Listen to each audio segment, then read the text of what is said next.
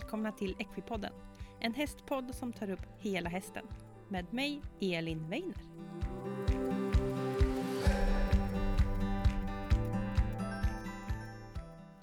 Veckans avsnitt av Equipodden sponsras av Johanna Åkerberg. Och Johanna hon arbetar som equipat och det är en svår utbildning. Och i slutet av det här avsnittet så pratar hon om återhämtning efter skada. Vad är viktigt att tänka på och hur ska man göra när det kommer till rehab? Kanske har man fått en plan av en veterinär? Vad kan en terapeut hjälpa till med? Så stanna kvar i slutet av avsnittet för att höra Johannas tankar om återhämtning efter skada. Tänk att vi redan är i december och här är ju faktiskt årets sista avsnitt av Equipodden. För eh, ett helt år har vi nu hållit på igen eh, och vi närmar oss till och med avsnitt 100. Det är helt sjukt och det är så roligt vad podden ger och jag är så tacksam och glad för alla ni som lyssnar och framförallt alla fantastiska gäster som väljer att ställa upp och prata med mig så länge så att ni får lyssna. Eh, det här avsnittet kommer bli ett lite special. Jag tänkte göra ett Best of 2021 och eh, jag ska plocka ut de bästa avsnitten och lite roliga tips och tankar från några av de mest populära avsnitten och de mest populära gästerna. Så ja, veckans avsnitt blir helt enkelt Best of 2021.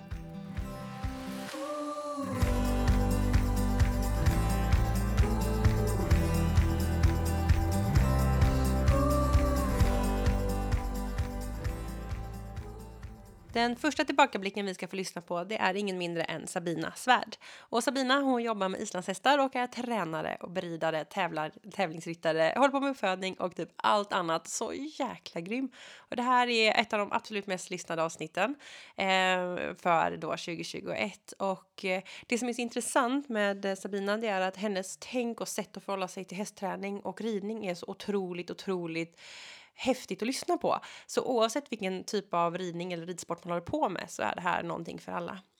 Hon börjar med att berätta lite grann om ryttaren som idrottare och liksom vikten av att ryttaren också har liksom en träning och eh, en viss fysisk förmåga.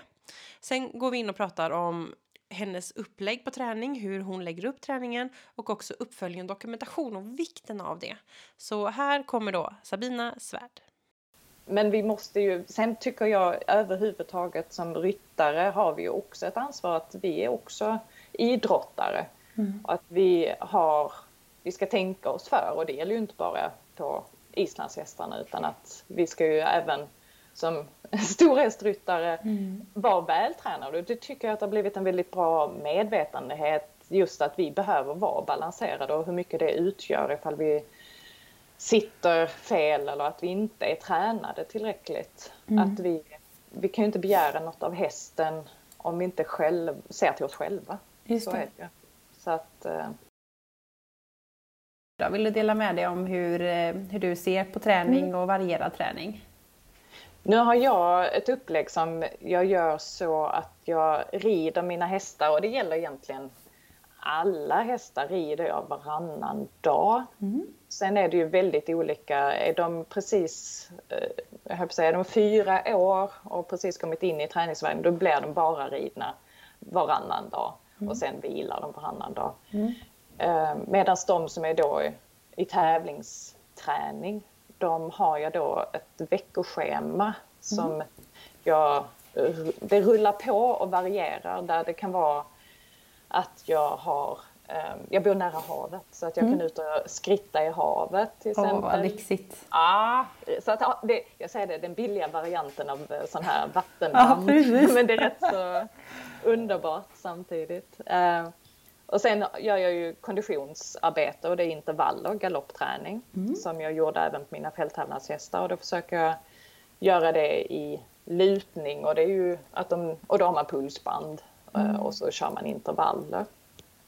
Och sen har vi ju traditionellt eh, lösgörande um, arbete och då har jag en sån här ovalbana mm. uh, hemma som jag kan jobba mina hästar på.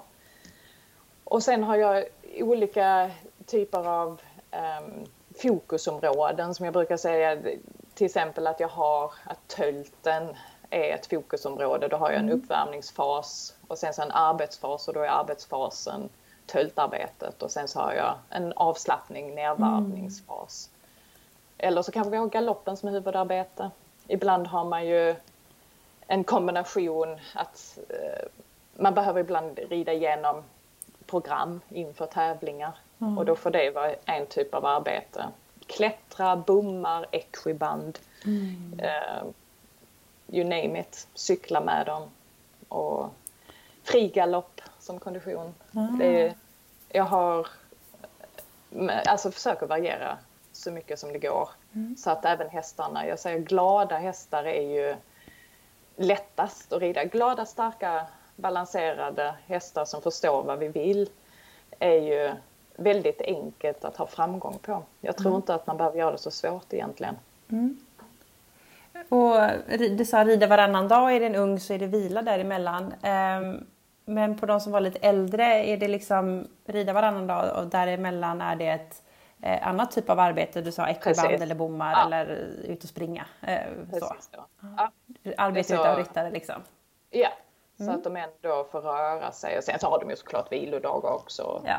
Eh, så, men att jag försöker alltid hålla den intervallen. För det, och samma att jag aldrig arbetar två mus, alltså samma muskelgrupp två dagar på rad. Mm. Att jag tänker ett varierat arbete och att jag är väldigt noggrann att jag rider på olika underlag. Så mm. att vi faktiskt ehm, förhoppningsvis får en så hållbar häst som möjligt. Mm. Mycket viktigt tror jag. Ja. Eh, det känns som ett väldigt strukturerat schema, mycket planering. Är det en framgångsfaktor tycker du? Det är allt höll jag på att säga. Ja.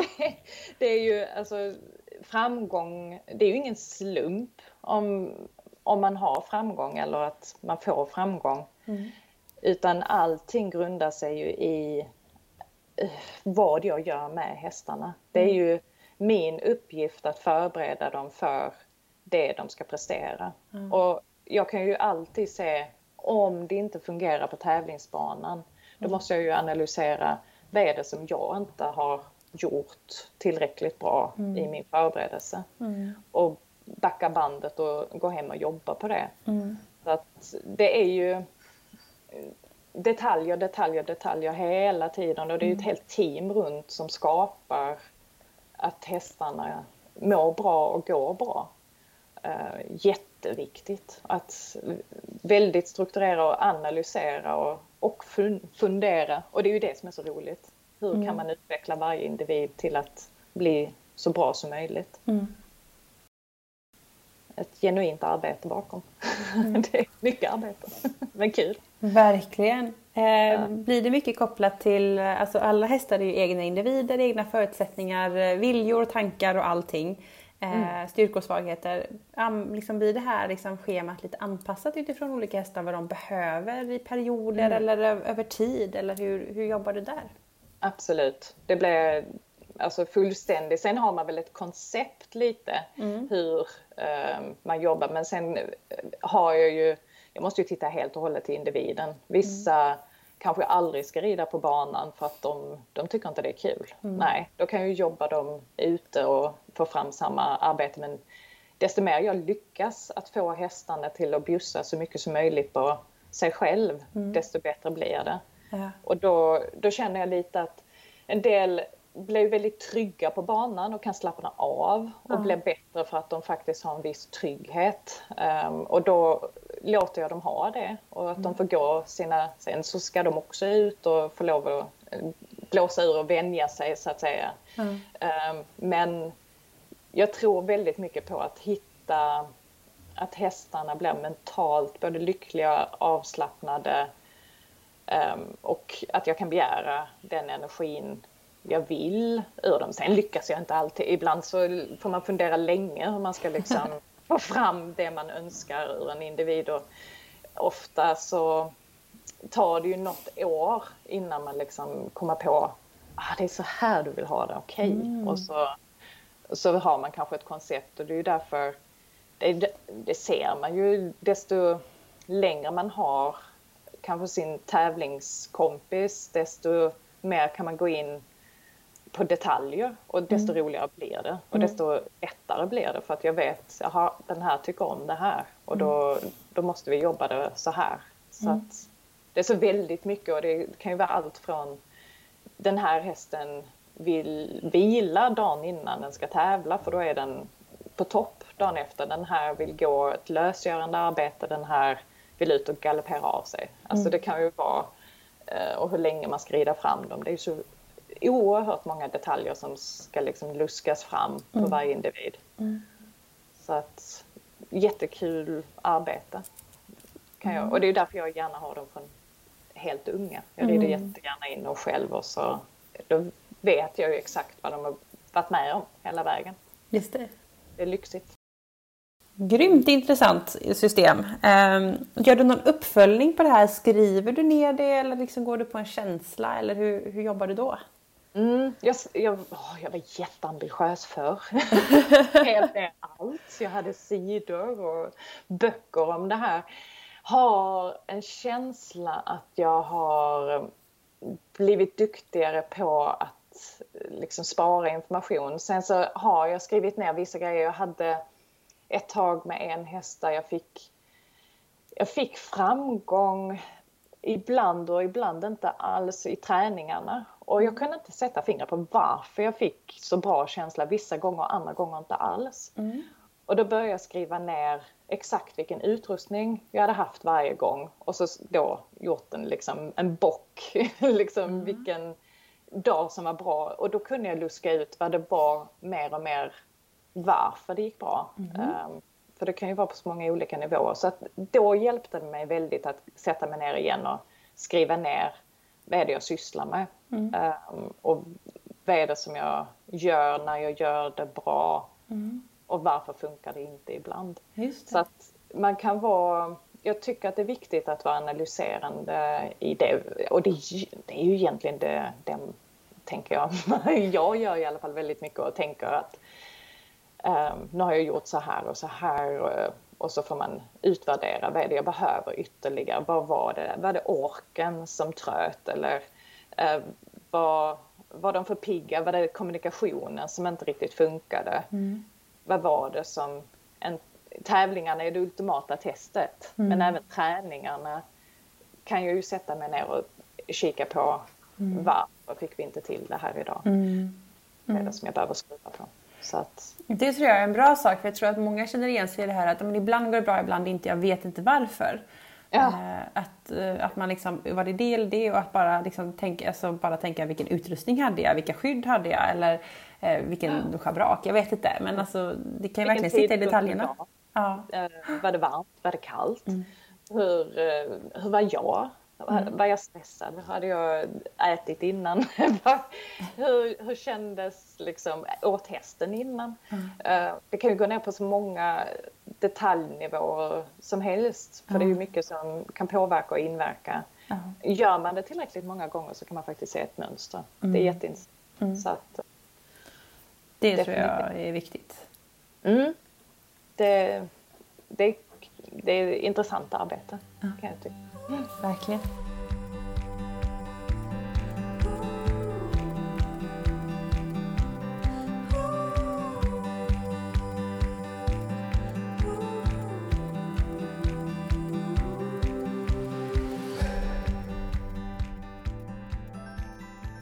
Så intressant. Och vill man lyssna mer på Sabina då är det nummer 71 av Equipodden som gäller. Men nu hoppar vi vidare och då är det Kristoffer Dahlgren som eh, håller på med akademisk ridkonst och driver företaget Horse Vision tillsammans med hans fru Rebecka.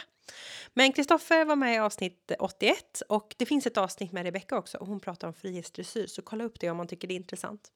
Men som sagt, i det här avsnittet så ska vi få lyssna på Kristoffer med akademisk ridkonst. Och han säger otroligt mycket bra saker, men jag har valt ut att prata om skolor, för inom akademisk ridkonst håller man på mycket med skolor och det gör ju alla egentligen i engelskrivning och sådär också. Så Kristoffer berättar sin syn på skolor och sin syn på hjälpgivningen som är jätteintressant. Sen pratar vi också om energi hos hästen, för ibland när man gör de där svåra sakerna så behöver man mer energi och mer tryck i hästen. Och Kristoffer beskriver hur han tänker för att få upp energin hos en häst utan att den blir spänd. Så här kommer Kristoffer Dahlgren. Jag, eh, jag tänkte vi skulle gå in lite mer detalj på eh, träning och träningspass och sådär. Jag har ju tittat på lite videos och sådär och eh, det är ju mycket skolor Mm. Eh, och då tänkte jag att du kan få beskriva lite granna vad du, om vi tar till exempel öppna och sluta. Om du mm. beskriver lite granna eh, vad tycker du är en öppna och en sluta eller en skola eh, och hur tränar du in det och vad har du för hjälper? Oh, det är ett jättelångt kapitel. För, det första, för det första om, om, när, vi, när vi pratar om sidvärtesrörelser, alltså skolornas användningsområde. Mm. Uh, det första man ska ha full förståelse för när man rider skolor, eller varför vi rider skolor, det är ju egentligen, vi lär hästen att gå på tvären, alltså mer eller mindre. Nu är det här väldigt förenklat. Mm. Men vi lär hästen öppna och sluta och kunna föra, föra sig mellan hjälperna. Mm.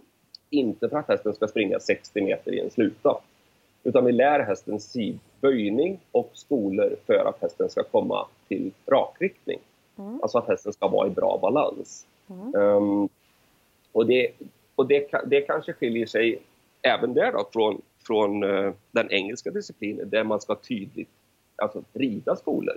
Och det gör ju vi med. Jag rider absolut genom skolorna varje dag um, som jag jobbar med mina hästar. Men fokuset är just att jag kan föra bogarna så att om jag rider på en volt och till exempel min, min hästs bog skulle falla ut så vet jag med, med hjälp av en öppna hjälp eller en sluten hjälp så kan jag alltid flytta tillbaka hästen till en rakriktad balans. Mm. Så att skolornas funktion är att hästen inte ska springa på sned. Mm. Um, och hjälpgivningen för, um, för skolorna skiljer sig jättemycket för hur jag lär in en, en skola på en ung häst eller på en äldre häst. För att som på en yngre häst så är man övertydlig. Mm. Alltså då är det verkligen så här, tygen flyttar bogen in, skänken kanske driver ett bakben fram. Alltså så att det blir väldigt tydliga hjälper. Det mm. blir tydligt att man använder sekundära hjälper. Så att om vi säger en öppna, alltså det är ju shoulder in, väldigt mm. tydligt vad du ska göra. Mm. Och då kommer tygelhjälpen på den unga hästen föra bogen lite innanför spåret och min inre skänkel kommer driva det inre bakbenet i riktningen fram. Och sitsen kommer självklart säga att så här vill, den här sitshjälpen vill jag att det du på sikt ska gå och vara utifrån. Mm. Så att jag använder ju tyglarna för att föra bogen och använder skänklarna för att placera bakbenen rakt framåt under tyngdpunkten på mina hästar. Så att en öppna är en yttertygel och en innerskänkel om man pratar bara liksom de sekundära hjälperna. Mm. Och lägger jag en sluta så kommer jag komma lite med en ytterskänkel och kanske understödja lite med en innertygel för att hålla innerboden på plats så att mm. hästen lär sig att sluta. Mm. Och sen absolut, ju längre hästen ju mer rutin den får så kommer jag ju återigen ta bort de hjälperna. Och först, min, min första hjälp på mina äldre hästar kommer ju alltid vara okej, okay, hur känns det för mig att sitta i en sluta? Och då sätter jag mig in i den övningen och sen så ser jag, svarar hästen på det så är det ju så här, då behöver jag inga sekundära hjälper, då behöver jag inte använda skänken, jag behöver inte använda tygen, utan då tar hästen min sits, vilket mm. de skolade hästarna kommer ofta för att göra det. Mm. Och känner jag att hästen inte svarar upp på det, då kommer jag absolut komma med en skänkel, lägga på hjälpen, säga att killen, sitsen säger sluta, snälla kom in i det här och sen så släpper jag den sekundära hjälpen. Mm. Så då blir ju de hjälperna mycket mer raffinerade skulle jag säga. Det, det, det bara tar lite tid innan man kan komma till det. Mm. Så att det, det, är en väldigt tydlighet för den unga hästen. Det, det, är inte så att vi börjar rida med knappt att använda skänken eller rida på hängande tygel utan det är ju någonting i slutmålet. Mm. Mm. Så att tyglarna och skänklarna har fortsatt en, en, en väldigt viktig funktion, absolut, för den unga hästen.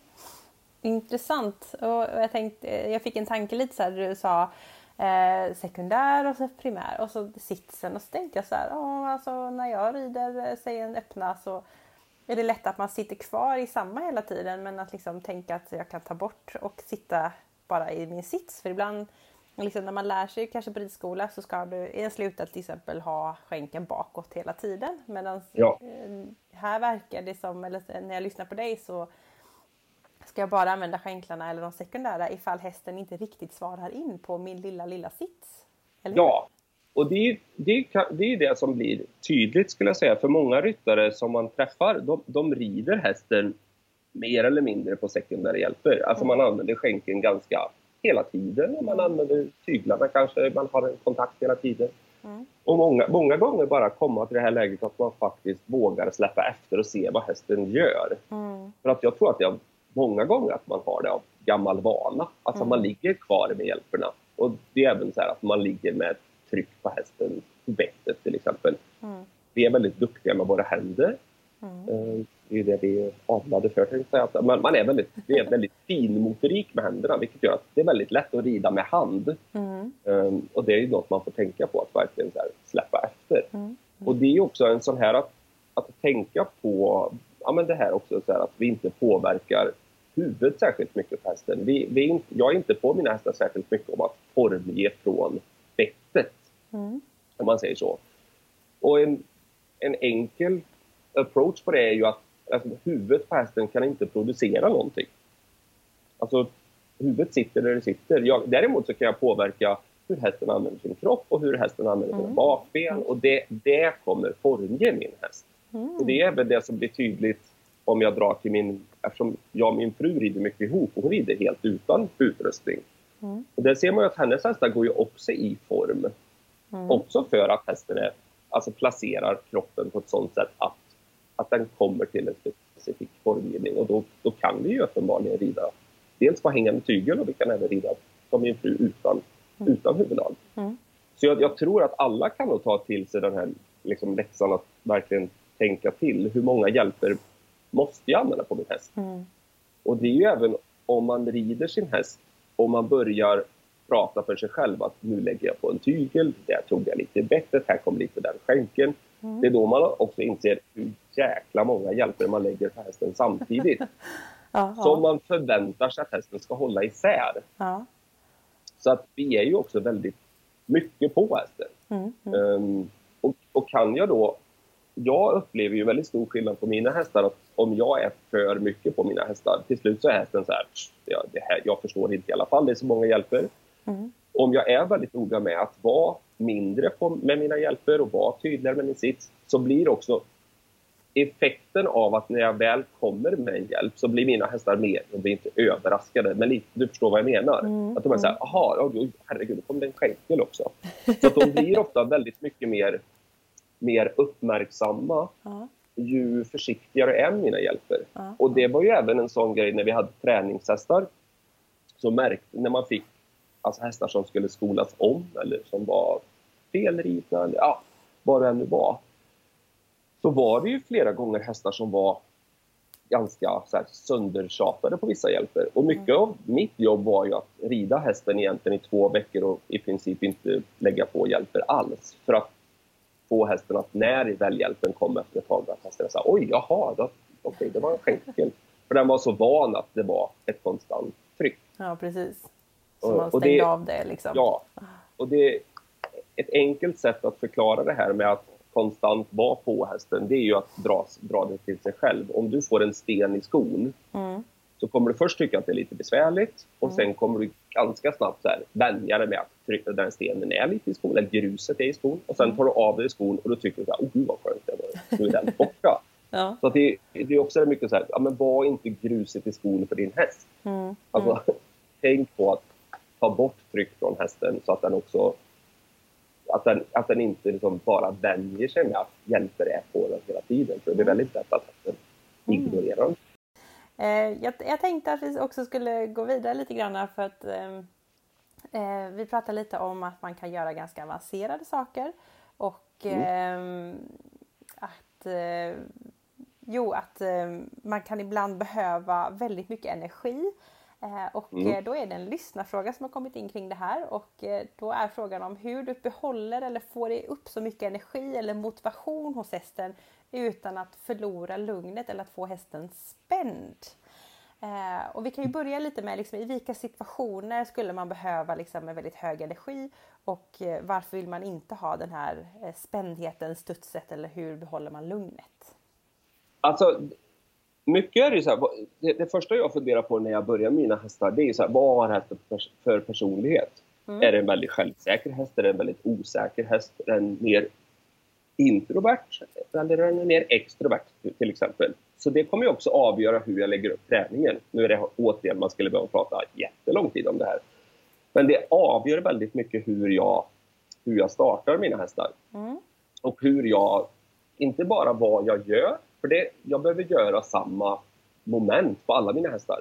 Men min approach på de olika karaktärerna, min, om man bara drar till mina hästar, är väldigt olika i, i personligheterna. Jag har några hästar som är väldigt självsäkra Mm. och ganska extroverta och sen har jag som Saxo, han som är längst kommen, han är väldigt försiktig. Han är väldigt osäker och väldigt introvert och blir väldigt, så här, oh, väldigt snabbt nervös. Mm. Så att mycket det här när, när, jag lär, när jag lägger hjälper på mina hästar och framför allt när jag kommer till situationer där, hästen, där det krävs mer energi Mm. så är jag absolut noga med hur hästen svarar på mina hjälper. Eller vad, vad hästen svarar om jag lägger på nyckelskänken. Eh, vad hästen svarar för den nyckelskänken. Men också hur hästen tar den informationen. Så vi, vi pratar, eller vi, jag pratar mycket om eh, agerande sinnesstämning eller reaktiv sinnesstämning. Mm. Och en agerande sinnesstämning är just det här att eh, jag lägger på en hjälp, hästen tänker till och den svarar lugnt. Och det är någonting jag lär mina, mina yngre hästar, att, att hur de ska ta informationen som ges. Och man ser också många hästar som är, de är inte en agerande sinnesstämning, de är en reaktiv sinnesstämning. Och det Mm. innebär att jag lägger på en hjälp, hästen svarar på hjälpen och ökar väldigt mycket energinivå. Mm. Och problemet med det, det blir ju att det går väldigt fort till ett stressigt läge. Mm, Att mm. hästen vaknar till. Och då blir det så här, vad var det som gjorde att hästen stressade upp? Ja, hjälpen. Mm. Så jag får lägga väldigt mycket tid på mina hästar att jag lägger en hjälp, hästen tänker till och svarar lugnt. För att kan jag lära den unga hästen att svara väldigt lugnt på hjälpgivningen, då kan jag öka energin.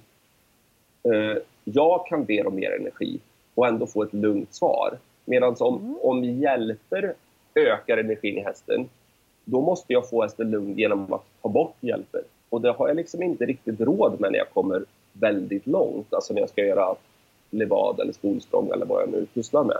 Mm. Så just den här approachen är ju hur, hur hästen tar information. Är den agerande eller är den reaktiv? Mm. Jag, må, jag tränar väldigt mycket på att hästarna ska vara i en agerande sinnesstämning. Mm. Och bara en sån här grej att om Saxo till exempel, om jag lägger en hjälp och han blir så här, oh herregud, då är jag väldigt lugnt kvar med hjälpen. Mm. Och när jag ser att han börjar lugna ner sig, även om han inte gör perfekt på, alltså om jag lägger en spöhjälp till exempel för en sluta. Även om han inte gör en perfekt sluta, utan jag ser att trots att jag har hjälpen där så börjar han lugna ner sig. Då tar jag bort hjälpen och bara duktig pojk, du ska bara vara lugn. Mm. Och sen så repeterar man den hjälpen igen tills man känner att hästen, man ser att hästen, jag ger hjälpen, han tänker och han svarar långsamt för det gör att jag kan försiktigt öka energin i hästen. Mm. Eh, Men det är väldigt lätt gjort att hjälpgivningen ökar energin i hästen och det, det blir svårt i långa loppet. Mm. Framförallt när man kommer långt eller längre fram i så blir det väldigt krångligt att jobba med. Mm.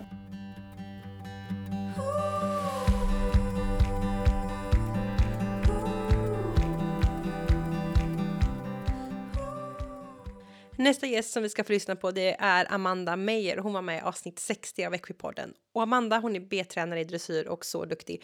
Det här är ju ett av mina favoritavsnitt för jag är ju dressyrryttare och Amanda hon är så jäkla bra att förklara och det är verkligen ett guldavsnitt.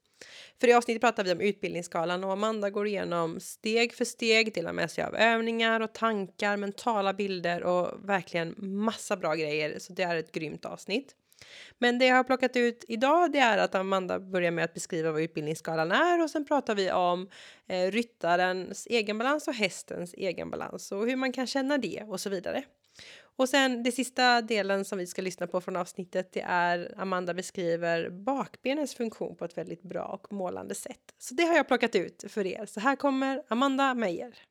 Mm, absolut. Um, alltså, utbildningsskalan är ju en, en grund som man har liksom, eh, som, som man följer till mer eller mindre punkt och pricka. Alltså, det är ju inte så att jag sitter och tänker på utbildningsskalan som sådan när man har träning men den finns liksom rent automatiskt lite mm. i bakhuvudet för det är ju väldigt naturliga steg liksom med takt, lösgjordhet, stöd, svung, rakriktning och samling. Mm. Eh, och, och det följ, faller sig ganska naturligt att följa det där. Liksom, är inte takten på plats så är det väldigt svårt att jobba med, med samling eller svung liksom, och så vidare. Mm. Sen är, är, inte stegen så fasta att man måste liksom beta igenom dem exakt så men eh, det som jag egentligen tycker är allra viktigast överhuvudtaget eh, i all ridning både för ryttaren och som i sin, sin tur då påverkar hästen det är ju egentligen alltså sitsen och balansen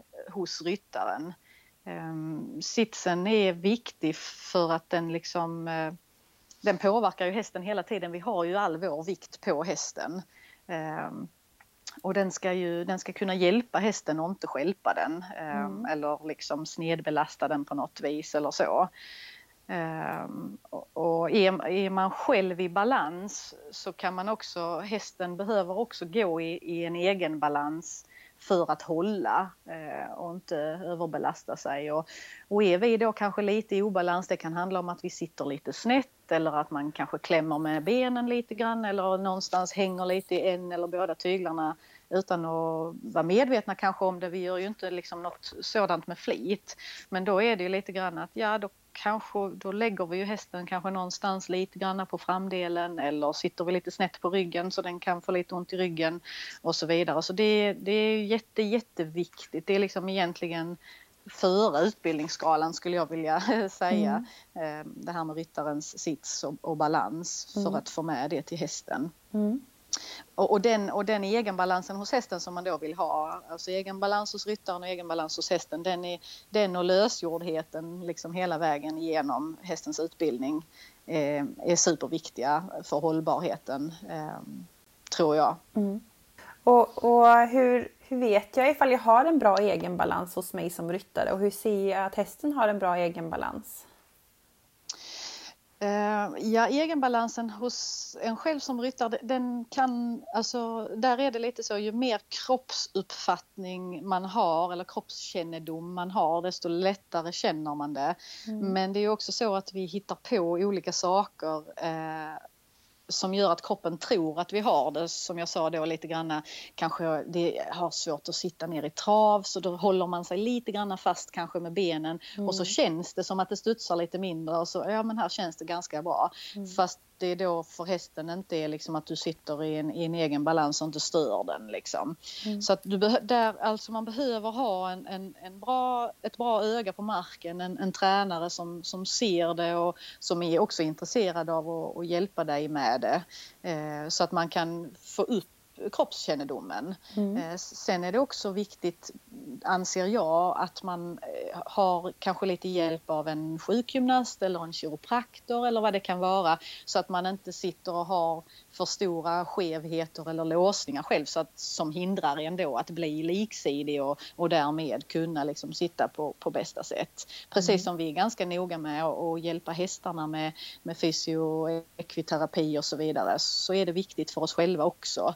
Um, så att vi, vi båda tillsammans med hästen liksom är så, har så goda förutsättningar som möjligt. Um, Mm. Och, och, det är också att känna att man sen på hästen kan känna det. Det är ju i princip att du, den ska ha lika god balans från i princip att du ska kunna rida den på helt lång tygel och kunna balansera sig till att du har den liksom i, i, i, sin mest komprimerade tävlingsform kanske eh, och att den har samma balans då i sig själv. Att, att inte heller hästen sen vill luta sig eller släppa någonstans utan då måste vi kunna hjälpa den med det så att säga. Mm. Mm. Jätteintressant och jag gillar det du säger att att vi, att vi är en del i teamet och att vi är så duktiga på att ge hästen allt med eh, massager och, och, och terapeuter och allt till höger och vänster fast vi kanske ofta glömmer bort oss själva. Ja men precis och det är ju superviktigt annars är det kanske faktiskt ofta så att det är vi som har en liten skevhet som vi då placerar ner på hästen lite grann. Mm. Så, så, då hjälper det inte så mycket eh, om man enbart gör det på hästen utan man behöver ha med sig själv, jätteviktigt. Ja precis. Men liksom ha i åtanke, där tänker jag, eller brukar jag tänka lite grann att bak, bakbenen, om man får säga det lite enkelt, så har de två funktioner. Mm. De ska kunna skjuta på och de ska kunna bära upp. Mm. Eh, och många hästar har ju lätt, lite lättare för antingen det ena eller det andra. Vissa mm. kanske vill bära och ja, blir lite långsamma och vissa vill liksom ha lätt att skjuta på och kanske blir lite hastiga och tycker det är lite svårare. Och, och, och bära. Mm. Och, och, det är de sakerna man ska öva och, och en helt enkel öv, övning som bara övergång skritt trav. Övar du egentligen båda de delarna eller travgalopp för den delen eller vad som helst. För då är det lite när du går tillbaka till skritt så måste hästen öva på att bära tillbaka på sina bakben till skritten och sen ska den skjuta på lite grann upp i traven. Mm. Uh, och ge den då liksom i alla de här andra sakerna i kontakt, den är lösgjord genom kroppen, eh, och så vidare och så vidare så, så gör bakbenen dessa sakerna. Mm. Om den inte är till exempel om du rider det på lång tygel bara eller inte gör det riktigt korrekt, ja då, behöver, då kan ju den ju skydda sina bakben lite från det som den tycker är jobbigt. Mm. Men om du har den korrekt och bra mellan hjälperna och gör de här övergångarna så övar man det och då märker man ganska så snabbt att oj, min häst har mycket lättare för att gå upp i trav eh, än att gå ner i skritt eller den har mycket lättare för att sakta av än att gå igång. Mm. Ja, då får man en liten hint om okej, okay, mm. men då tycker den att detta är, då är det det kanske den får träna lite på. Mm. Så att eh, övergångar helt i sin enkelhet ger jättemycket svar på saker. Mm. Gud vilket bra tips att sitta och tänka så också. Ställa den frågan till sig mm. själv i övergången och inte bara tänka nu ska jag göra en övergång. Nej precis blir det kanske lite mer logiskt. Man hör ju ofta du ska göra si och så många övergångar och så ja. sitter man där kanske och tänker ja varför det? Ja. Bara för att. Men, men liksom att man börjar tänka lite, okej okay, vad gör hästen, hur känns det, vad, vad, vill den göra med min sits eller vad gör jag och så vidare. Mm. Alltså grymt bra tips. Mm.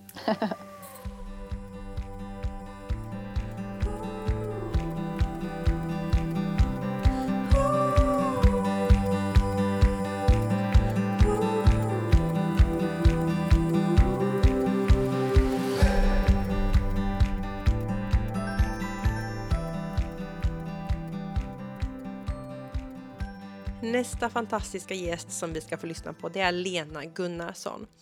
Och eh, Lena har varit med i två avsnitt av Växjöpodden och det första, det som vi kommer få lyssna på delar ur nu, det är nummer 57 och det är faktiskt det näst mest lyssnade avsnittet eh, 2021. Så det är faktiskt jättehäftigt. Eh, men Lena är också med i avsnitt 68 och i det avsnittet så pratar vi om eh, tidsoptimering kopplat till saden och sadens del mot ryttaren.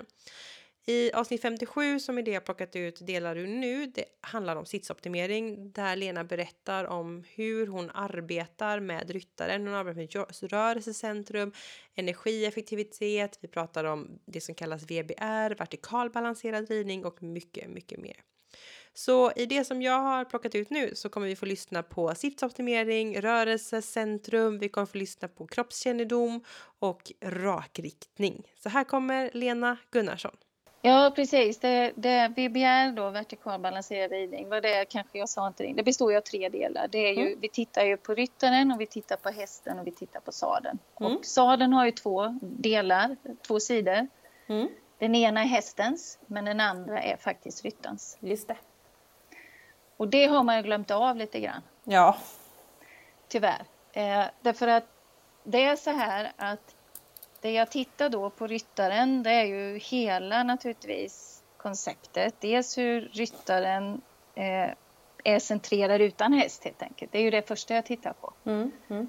Jag har inte med hästen alls i början av min bedömning utan jag tittar på, på ryttaren enskilt, hur den står, går, sitter, hur den hur den kan centrera sin bröstkorg över ländryggen, vilka skulderparti den har. Det är ett jättebekymmer med skulderna på ryttare för det är mm. alldeles glömt. Eh, mm. Folk har gjort eh, plankan till de kräker men inte sitter de mer centrerat för det. Nej, just det. Nej, därför att det, så det, mi, mi, när jag tittar på ryttare och det jag tog fram då, om man kan säga så, som kanske är lite annorlunda mot de flesta andra, det är att jag går utifrån och in istället. Jag tittar mm. alltså det som är längst ut på ryttaren, det som har störst hävan. Så då tittar jag på skuldror, jag tittar på bröstkorg, jag tittar på fötter och sen så när jag har gjort den biten och den konklusionen, hur mycket de två sakerna påverkar, då går jag mot mitten och tittar mm. på bäcken, höft och ländrygg. Mm. Och det är helt enkelt för att jag vet precis det här med biomekanik. Alltså jag går ifrån, istället för att börja från centrum, så börjar jag längst ut med det som ger störst hävvärm och störst negativ effekt. Mm. Mm. Och sen när jag har gjort det, då tittar jag helt enkelt vad som är kvar mm. i bäcken och höft och ländrygg. Mm. Och då har jag upptäckt att då når jag mycket snabbare resultat. Mm. Därför att eh, då börjar ryttaren kunna centrera sig väldigt mycket, eller idrottaren, vilket, vilket det nu är, börjar kunna centrera sig mycket snabbare i sin vardag och då får jag en otroligt mycket bättre effektivitet i deras träning med en gång. Mm, mm. Eh, det kan de också sen ta med sig på hästryggen på ett väldigt enkelt sätt. Eh, just det här att man har en skuldra som hela tiden, man brukar se så här, den bara roterar fram. Varenda steg hästen tar så ser man den här skuldran som bara... Kan de då få kontroll på den och kunna centrera sin bröstkorg, då får de oftast direkt effekt på hästen att de får sin tyngdpunkt mer i mitten. Just det. Eh, och då kan man helt på en lektion kan jag få ryttaren att kunna kontrollera hästens rotation. Mm, mm. För hästens rotation i bröstkorgen är den som bestämmer vilken sidböjning mm. hästen vill ha rent fysiologiskt. Alltså mm. inte utan att jag använder tyglarna nu utan mm. bara genom min tyngdpunkt kan jag Just ställa det. hästen. Just det. Aha. Men har ryttaren inte kontroll på det då är sin egen tyngdpunkt och centrering, då kan ju inte ryttaren göra någonting annat än att dra Nej. i tygen eller ta skänkla. För den kan ju inte, den kan ju inte liksom, den måste först ha koll på det själv ja, innan ja. den kan överföra det till hästen. Ja, just det. Eh, så hela mitt arbete bygger egentligen på att centrera tyngdpunkten på ryttaren först. Man kan förenkla det så. Nu just jobbar det. jag ju, det är både träning och manuell behandling. Det ligger många, många delar i det här. Mm. Men, men målet är alltid att ryttaren ska få så bra kroppskännedom och centrering i sin egen kropp så att den sen kan överföra det till hästen. Mm. Alltså den ska bli hästens kalibrator och mm. inte tvärtom. Just det. Så en, en ryttare, när jag börjar bli nöjd, ska kunna sätta sig upp på en häst och känna direkt, okej, okay, den här hästen behöver två kilo mer på tyngdpunkt till vänster för att deras bröstkorg vill rotera höger, vilket 85 procent vill göra. Och att det ska komma, målet är att de ska känna det helt spontant. Ja. Alltså det är inget, ingenting, till slut när du rider, alltså ju högre upp, ju, ju, större krafter, då måste du känna detta i din kropp. Ja. Momentant, det går liksom inte, om du förstår vad jag menar. Ja, precis. Vänta, vänta, vänta, utan det är verkligen så här, de ska kunna, målet är att de ska kunna sätta sig upp och känna bara okej, okay, här är det. Mm, precis, um, precis.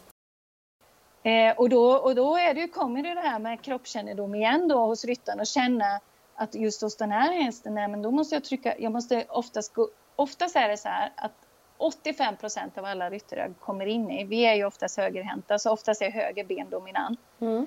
Så de, i princip alla börjar med höger ben. Eh, mm. Alltså, ja, sen finns det alltid undantag, men de börjar uppresningen på höger ben. Mm. Det är inte ovanligt att det skiljer en till en och en halv, två centimeter skillnad mm. på höger jämfört med vänster lårmuskulatur på Just ryttare det. som rider väldigt mycket. Ja. Och då behöver man ju inte vara någon Einstein för att förstå vilket ja. ben man använder mest. Jätteskillnad. Så då, då, då en sån här quick fix kan vara när man rider att tänka att faktiskt då, som det oftast är, vänster ben, eller om man säger det svaga benet hos ryttaren, startar uppresningen. Mm. För bara får man den tanken så helt plötsligt så kan man se att hela, hela ekipaget rätar upp sig. Därför att då tvingar min högra hjärnhalva, som i det här fallet, att faktiskt aha, mm. jag ska bestämma lite här också. Mm, mm, och då mm. blir man medveten om den här svaga sidan istället mm. för den starka. Så det finns massa sådana här, mm. när man har på så länge som jag så hittar man massa sådana här quick fix Precis. innan ryttaren har blivit så stark så den Just blir helt det. symmetrisk. Just det. För att det är ju så här, det här är ju en process. Det är ju, alltså den här symmetriträning och den här centreringsträning och balans, den kan man aldrig sluta med. Det kan mm. man bara mm. komma ihåg. Att ska mm. man fortsätta utvecklas så är det bara att fortsätta. Men, mm. men eh, det tar ju, hur, hur ambitiös man än är, så tar det ju x antal tid. Och då mm. behöver man de här små quick fixen i ridningen. Det. det här som jag sa med hitta rätt skuldra, veta vilken bröstkorg jag kanske behöver skifta yeah. för att komma lite mer mitt över. Vilket ben jag ska tänka att okej, det här ska vara mitt dominanta när jag startar uppresning istället för det andra. Just det. Mm när vi inte tränar för tränare så brukar vi prata väldigt mycket om utbildningsskalan och där ingår ju rakriktning och vi arbetar väldigt tidigt med rakriktning hos hästen. Och jag vet ju själv när jag står och håller lektion att man pratar om rakriktning och eh, vi hör många andra just det här med vi ska rakrikta hästarna, vi ska göra på de här och de här och de här sätten. Men när man lyssnar på dig så förstår man ju att ryttaren spelar otroligt stor roll här. Eh, tänker du att vi har lite fel fokus, att vi borde börja hos ryttaren och hur mycket påverkar ryttaren hästen när det kommer till rakriktning? Ja, eh, det tycker jag ju absolut.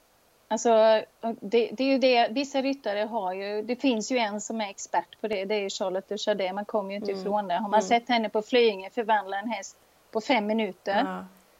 Och det är ju inte för att det, det är inte heller något hokus pokus. Utan det handlar bara om att i princip alla ryttare och beridare som har suttit på hästen innan sitter snett och sen mm. så kommer hon upp, sätter sig rakt och centrerar hästens rotation i mm. bröstkorgen. Mm. För det är det som är sann rakriktning för mig. Yeah.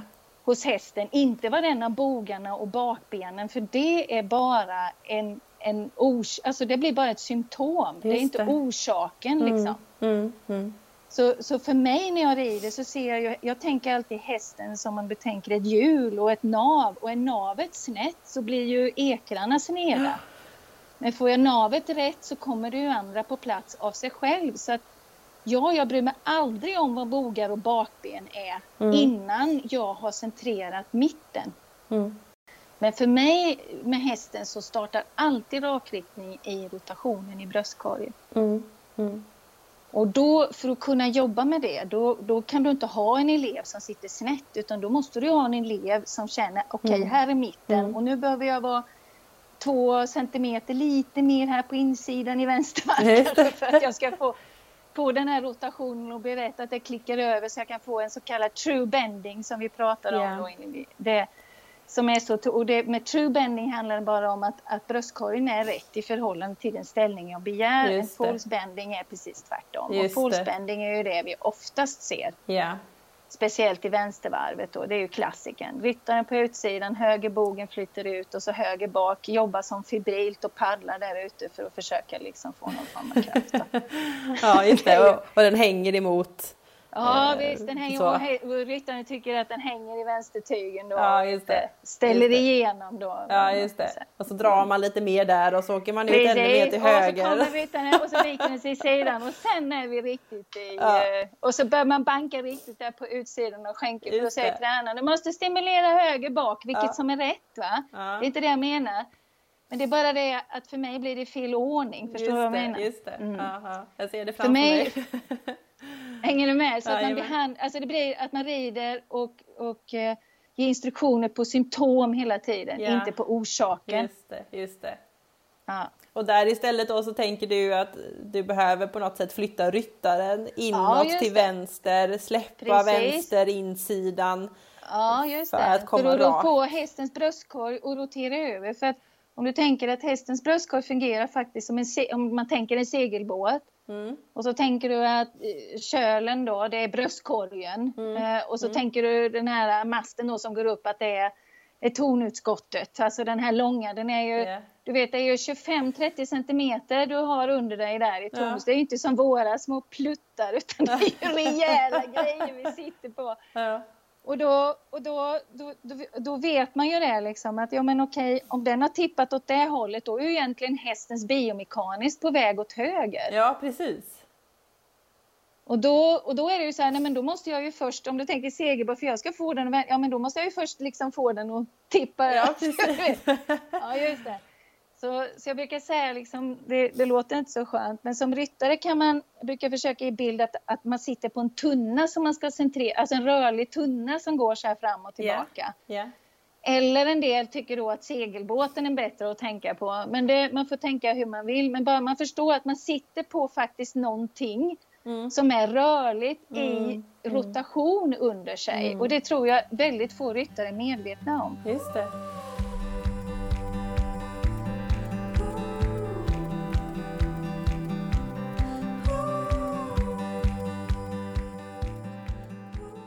Då är det dags för Vivica Evarts på Svensk Hästrehab.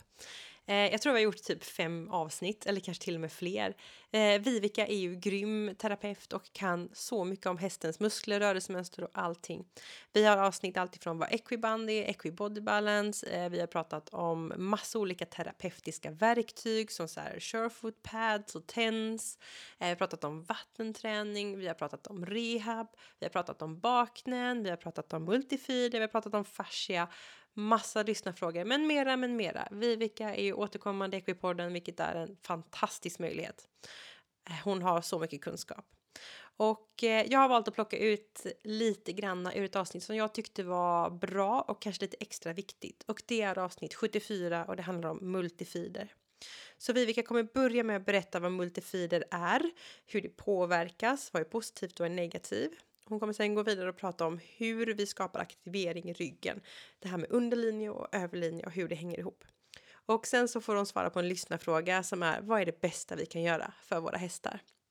Så här kommer Viveka Evarts på Svensk Hästrehab. Så vi ska prata om multifider, vi ska prata om vad det är, vi ska prata om var de sitter, vad de gör, eh, hur och varför de blir påverkade negativt, eh, hur vi kan påverka dem positivt Uh, och även kanske lite intressanta studier som finns mm. kring den här Precis. muskelgruppen. Då.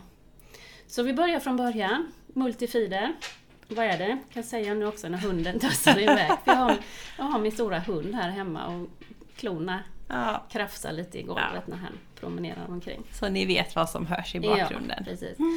Eh, nej men multifider, vad är det? Det är en förhållandevis eh, liten men superviktig muskelgrupp mm. i, eh, ja, i både våran kropp och hästarnas grupp. Och den är väldigt viktig för det som kallas för core-stabilitet. Och det är ju bålen, stabilitet i bålen då. Mm, ja, hela tunnan i mitten, mm. om man säger, mm. ryggen och mm. magen.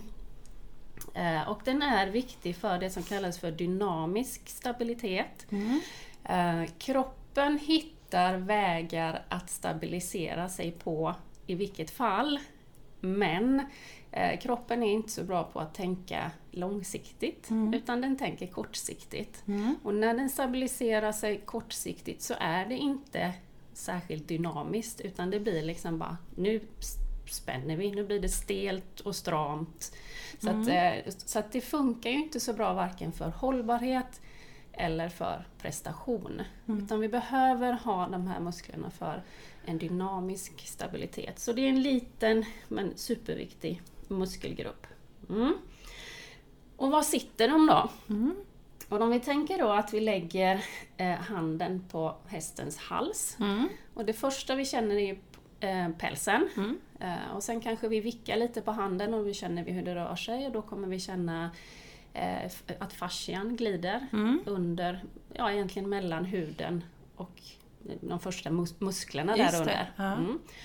Och ännu längre in där så kommer vi till stora muskelgrupper. Och det är de här musklerna som vi vill ska vara liksom lite fylliga och stora mm. och starka för att få maffig överlinje. Det vi ser. Liksom. Ja, det är ja. det vi ser. Ja. Och sen innanför där, längst in, närmast kotorna, i detta fallet halskotorna då om vi är på halsen, så sitter de här multifiderna. De har systermuskelgrupper också som har lite andra namn, men vi bakar ihop det idag för ja, enkelhetens skull. Och kallar allihopa för, för multifider. Så där sitter den här, de här små musklerna och de kan löpa över eh, två, eh, två kotor och ibland kanske tre eller fyra. Mm. Men det är små muskel, eh, muskelbuk kallas det ju för, mm. de här själva köttiga delen. Men det, mm. de, är, de är relativt eh, små. Så där sitter de allra längst in, närmast halskotorna och närmast ryggkotorna. För de löper över hela överlinjen mm. på hästen. Mm. Mm. Eh, och vad gör de då? Ja. Ja, eh, om vi tänker då att de här stora ytliga musklerna som vi ville ha, lite köttiga och, och, och goa för att mm. se att hästen är maffig. Just det. Eh, de stora muskelgrupperna de är byggda för dynamisk rörelse. Det vill säga att, att det är tänkt att det ska spänna, slappna av och mm. spänna mm. och slappna av. Och de har muskelfibrer som, som är beroende av att den typen av arbete. Eh, och de mår dåligt av statiskt arbete. Just Då det. blir det spänt, eh, mjölksyra, det gör Mm. ont. Eh, Mm. Ja, det, det funkar dåligt. Just det. Så att de stora muskelgrupperna vill, vill gärna använda för att ja, men grovmotorik, röra, Mm. röra stora Just det. områden. Typ Oj. som när vi gör knäböj eller står i jägarvila liksom. Det gör ju rätt ont efter ett tag när man står Ja, precis. böjd så. Ja, det gör det. För det blir, eh, då, de här stora muskelgrupperna de skriker efter syra då Ja. helt enkelt. Mm. Mm. Eh, Men de här multifiderna tvärtom, närmast eh, kotorna där, eh, för dem är det tvärtom. De har muskelfibrer som alldeles utmärkt kan jobba statiskt Mm. under en längre period Mm. utan att dra på sig en massa, massa mjölksyra. Mm. Mm. Så de är betydligt bättre lämpade för att jobba med stabilitet då, Mm. än de här större eh, muskelgrupperna. Så deras uppgift är helt enkelt att stabilisera Mm. och skydda halskotpelaren och ryggraden Mm. från att hamna i, i ytterlägen. Mm. Mm. Mm. Eh, sen sköter de också finlir. Mhm. Ja, och det blir lite spännande då. För om vi tänker de här, återigen de här stora muskelgrupperna eh, långt ut. Eh, de löper oftast över ganska många kotor. Mm. Kanske till och med liksom en hel kroppsdel. Ja, just det. Ja, vi har ju muskler som löper faktiskt ifrån ovansidan på överarmen om man Mm. säger, ända upp till nacken Ja. på hästen. Så då kan man ju tänka, vad händer när den muskeln spänner sig? Mm. Det blir en ganska grovmotorisk rörelse, Just hela det. halsen vrider sig Ja, åt det hållet. ja. Mm. Så för att det ska kunna bli finlir så behöver ju kroppen då de här små musklerna på motsatt sida Mm. som kan hålla emot. Mm. Så att det blir en, en, en smidig och fin Mm. Rörelse.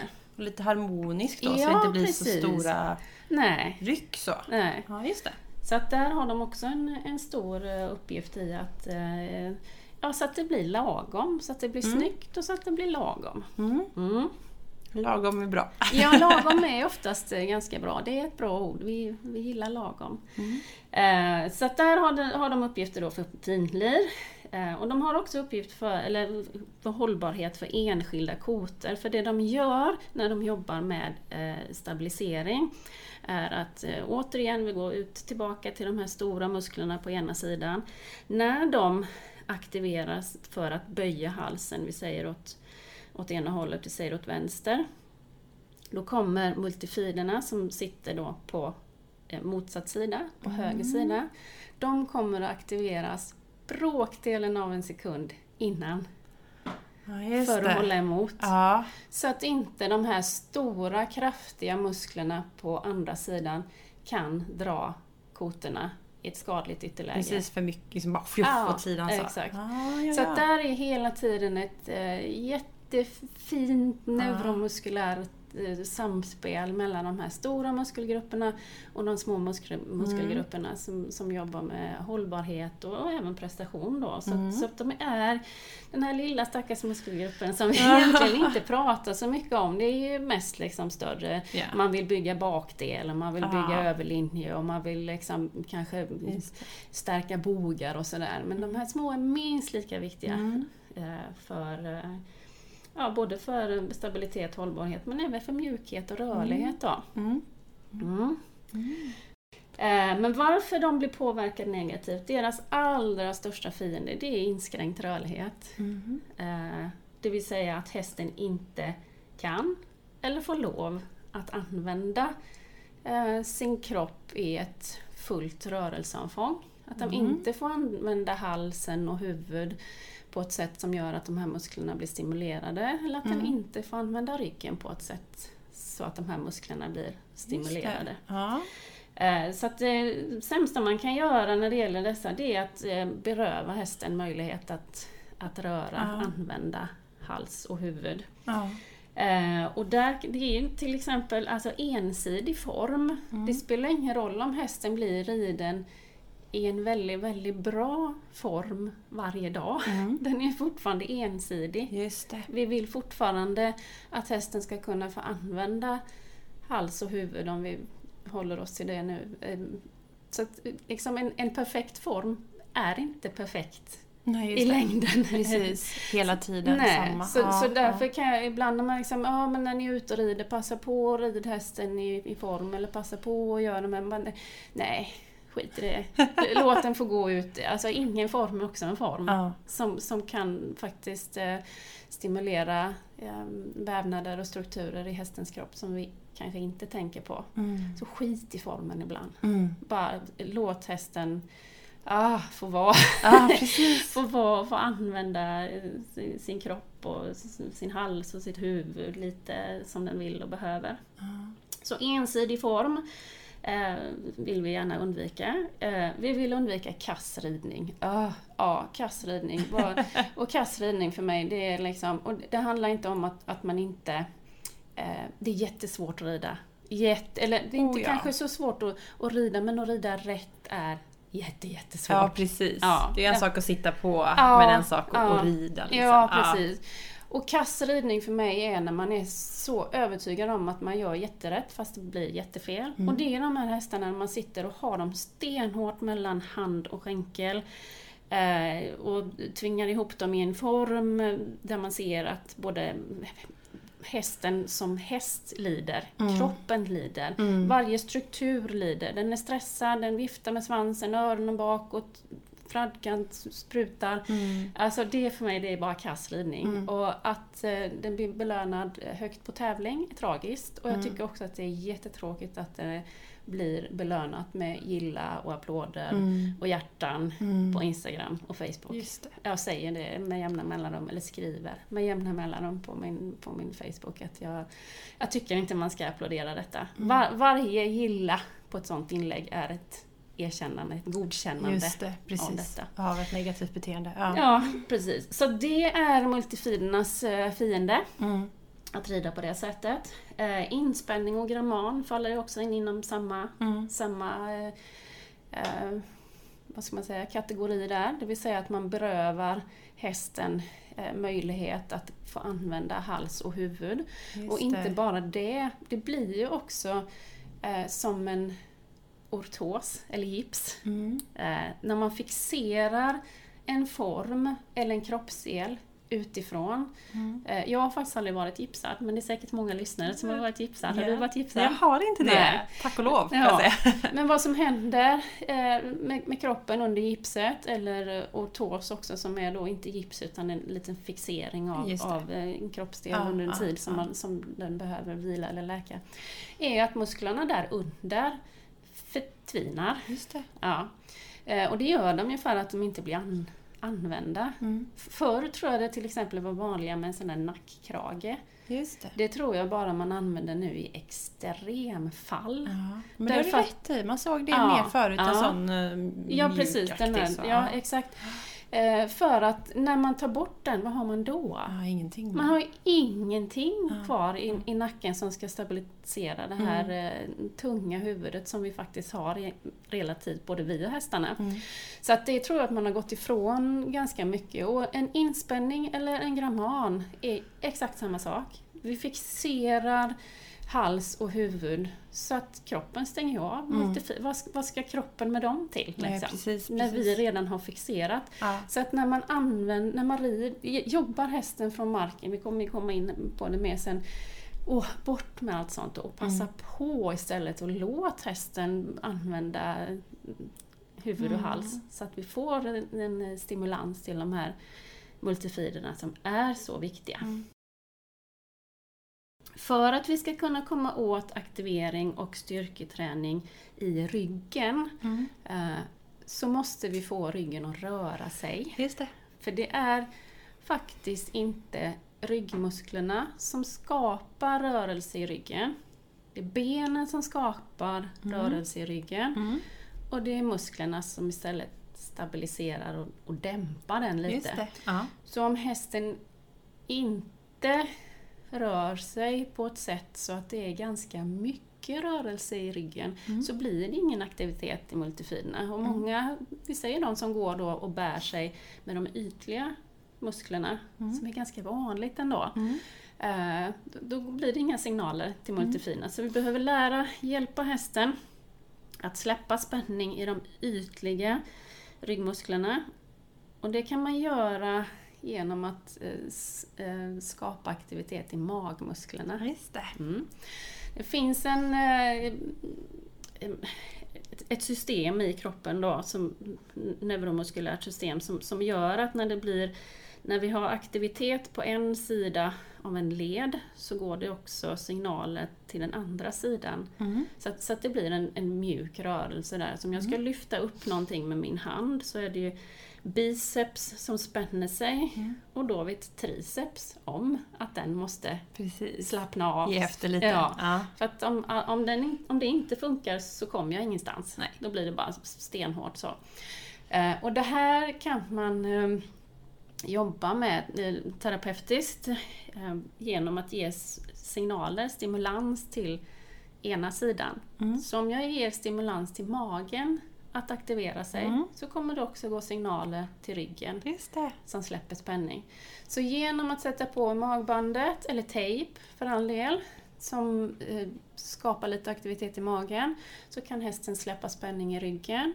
Och sen börjar vi jobba då med skritt. Det är fantastiskt. Mm. Mm. Ja, för skritt är ju den eh, gångarten där du kan få ett stort rörelseomfång på ett kontrollerat sätt. Mm. För när det börjar gå fortare så börjar det spänna sig och behöver stabilisera sig på ett lite annat sätt. Men mm. genom att eh, skapa aktivitet i magen och hjälper hästen att skritta på ordentligt mm. med stora kliv så ser vi hur det börjar röra sig mm. i ryggen. Mm. Eh, och då får vi aktivitet i, i de här multifiderna. Just det, i ryggen. Ja. Så både där liksom att man får kliva på ett stort, eh, stort rörelseomfång, mycket övertramp, ha koll på det och även de här lite mindre volterna då. Lite snirklar. Lite snirklar och lite sånt ja. Precis. Ah. Mm. Eh, så det kan man göra på de friska hästarna. Mm. Och sen så är det då de som är skadade. Mm. Där måste vi jobba lite mer aktivt mm. för att eh, ja, helt enkelt väcka upp Just för att då har ju antagligen de stängt av. Ja, liksom. jajamän, de har, det krävs lite mer att komma igång. Det krävs lite mer, mm. ja. Eh, och då använder man ju någonting som kallas morotstretcher, eller carrot stretches, mm. kan man googla på. Eh, och här blir det ju en liten eh, tankevurpa eftersom det är oftast inte stretchen mm. vi är ute efter, utan snarare en aktivering. Okay. Men när man ser en bild så ser det ut som att det är en stretch. Mm. Men om jag stretchar åt vänster så är det oftast för att jag vill aktivera multifider på höger sida då. Mm. Mm. Vi kör en mm. lyssnarfråga till mm. och då har det kommit in en fråga som lyder så här. Vad är det vanligaste felet hästägare gör och vad är det bästa vi kan göra för våra hästar? Mm. Och det är egentligen ganska, det skulle jag kunna prata om eh, resten av dagen. Ja. Tror jag. Eh, så vi ska koka ihop det till något bra. Men det vanligaste felet hästägare gör egentligen för sin och det är ju det här med det, att man fastnar i en eh, fixering av just form. Ja, eh, mm. en, ehm, en, en, en, känsla av att det är viktigare än glädjen. Det är mm. viktigare än hälsan, det är mm. viktigare än allt. Mm. Vi måste bli bättre på att variera både form, eh, underlag, vad vi gör på mm. underlaget eh, och så vidare. och så mm. vidare. Och sen tycker jag också att det, det är ett vanligt fel att man kan saknas lite ödmjukhet på vissa ställen. Ja. Alltså vi behöver bli mer öppna för ny kunskap. Eh, man kan lära sig något nytt varje dag mm. om man vill. Just det. Om man är övertygad om att allt man gör är rätt så finns det ingen anledning att lära sig något nytt. Eh, så, så det är väl det, vi behöver bli bättre på att variera, vi behöver bli lätt bättre på att låta hästen få prova. Mm. Låta mm. få hästen vara, vara häst och få liksom utforska sin kropp. Mm. Mm. I, ja, vi måste kanske inte bestämma exakt vad de sätter mm. varje hov. Mm. Och vara mer öppna för, för nyheter. Just det. Ja, det är jätte, jätteviktigt. Jag vet, jag var säkert jätteodräglig som 18-19-åring och trodde jag kunde allt och vad jag önskar att jag nu hade kunnat säga till den här tjejen som ändå tyckte att eh, hon var ganska bara, du vänta, det, det kommer mer. Det finns mer, det kommer mer. Ja. Och ja, det är en fantastisk resa och en ynnest att få, få jobba med de här djuren så lära sig mer hela tiden. Mm. Och det bästa man kan göra är ju då ja, vara, vara öppen såklart och, Mm. och prova nya och låta eh, vara nyfiken. Och sen måste jag säga att det är väldigt bra att träna själv. Mm. Och då menar jag inte bara för att bli stabilare i sätet utan för att få en bättre förståelse för hästens kropp. Mm. Eh, För när man börjar träna själv, vi säger att man kanske börjar löpträna eller Mm. springa, så kanske man märker att fasen vissa dagar känns det jädrigt enkelt. Ja. Och vissa dagar så känns det som Ja. man drar runt på en kossa. Fy ja. Mm. Och det är verkligen så. Och det är, for- jag har ju fortfarande samma kondition, jag har ätit ungefär samma. Det, fort, det, finns, det finns egentligen ingen vettig förklaring, det är bara en sån dag. Mm. Och det är helt okej. Precis. Och det här med hur vi tränar, liksom, att vi lätt kanske kan ha en bendag eller en Ja. magdag eller en Ja. ryggdag men hästarnas kropp är ju lite mer... Alltså ja, man lär sig väldigt mycket av att träna själv. Mm. Visst, man får ju en sta- stabilare sitt säkert Ja. på Det köpet. finns ju mycket vinster Ja, Mm. absolut. Men, men just det här att bli lite ja, träningsfysiologi Mm. och eh, träning, hur det påverkar Mm. kroppen. Precis. Det- Jag tänker på det ibland för jag vet, ja, ett exempel själv då, jag var ute och sprang för några veckor sedan och då var det så supervarmt soligt och jag bara nej jag måste gå lite nu. Ja. Eh, och så var jag ute och sprang med min hund Mm. och han kämpar på och kämpar på och så tänkte jag så här, alltså nu känner jag att jag måste stanna. Jag undrar om han känner Ja. det också. Ja. Det kan ju inte han säga mer än att han Nej. kanske stannar till lite och rider Ja. och hästen stannar till och bara jo men vi ska trava vidare. Ja. Att det är så svårt att veta vad de är på för sinnesställning och vad precis. de orkar och vill och känner. Och jag tänker också på det när jag springer med hunden då. Att jag vet ju vilken runda jag ska springa. Jag Mm. Ja, vet att jag ska ja. ta mig fyra kilometer till exempel. Exakt. Men det vet inte han. Nej. Det kan vara en kilometer eller tio. Ja, de, nej, men de har ingen aning. Så De, de ser inga medaljer, de precis. ser inga mästerskap. De är bara här och nu Ja. och idag. Och eh, ja, Och nej, att liksom bemöta i det och tänka att Mm. ja men känns det lite tungt, ja men då kanske det får vara det då. Ja, Så har vi och det är ändå inget fel. Precis. Nej, Vi det kan är göra bra saker fel. ändå. Ja, ja men precis. Ja, Absolut. Det, nej, men det, det vill vi skicka med. det vill vi gärna skicka med. Mhm. Är det något mer på den frågan tycker du som vi ska ta med? Ehm, nej, eller ja, egentligen kan man hålla på. Jo men, det finns, jo, men det finns faktiskt en, ett litet tips till som jag Mm. måste. Det är ju en del som, som känner här att ah, de skulle vilja ha lite mer tryck i hästen eller lite mer piggare så här, men, Ja, ja. men, och jag, ja, jag, jag kände exakt samma sak med min C-ponny för många, många år sedan. Jag tyckte att de andra tjejerna som, som jag tävlade mot tänkte fasen vilka fräsiga ponnysar de Ja. har som liksom hoppar och skuttar och busar. Så jag började ju busa med min ponny med. Ja. Jag började, alltså han fick busa och jo, då fick jag också en busig ponny. Så att ibland kanske det var, vi kanske är för vi kanske är för coola med våra hästar Ja, ibland. Vi kanske ska busa lite mer. Ja. Det är många som säger att min hund är väldigt, väldigt lugn. Ja. Men det är liksom ingen slump. Han, jag har alltid varit väldigt lugn med honom för att jag vill ha en, han är ganska stor. Ja. Jag vill ha en lugn hund. Jag vill Ja. inte att han ska hoppa upp på alla mina besökare på kliniken när Nej, han är med och precis. sådär. Men om man känner att fan, jag kanske skulle vilja ha lite mer tryck i min eh, häst, ja men busa på lite Mm. Ja, då. precis. Och var inte rädd att det, ja, men det kanske kommer förstöra eh, Mm. det andra. Ja, men vi måste, vi måste bara våga Ja, göra lite mer eh, med hästarna. Eh, Även, även busa. Ja men det håller jag med om. Ja. Och jag, har en, jag har en kunds häst som jag tömkör. Och, och jag har alltid ett när jag liksom vill öka till exempel om jag är på Ja. volten och har samlat lite så vill jag öka. Ja. Och då har jag ett speciellt kroppsspråk och ett speciellt ljud. Ja. Och jag ser hur hon tittar på mig och så Mm. räcker det att jag bara gör ett litet och hon bara woho! Ja, och så drar ja, hon ja, så. verkligen. Det är så Åh. härligt att de också lär sig att nu får jag busa, nu är det Precis. dags och äntligen så här. Ja. Det tycker jag om. Ja, ja, man ser när det tänder till så här, vad är det bus på? Så, så det är faktiskt ett litet tips Det- som jag har tänkt på några gånger också. Det skickar vi också med. Ja, det gör vi. Mm.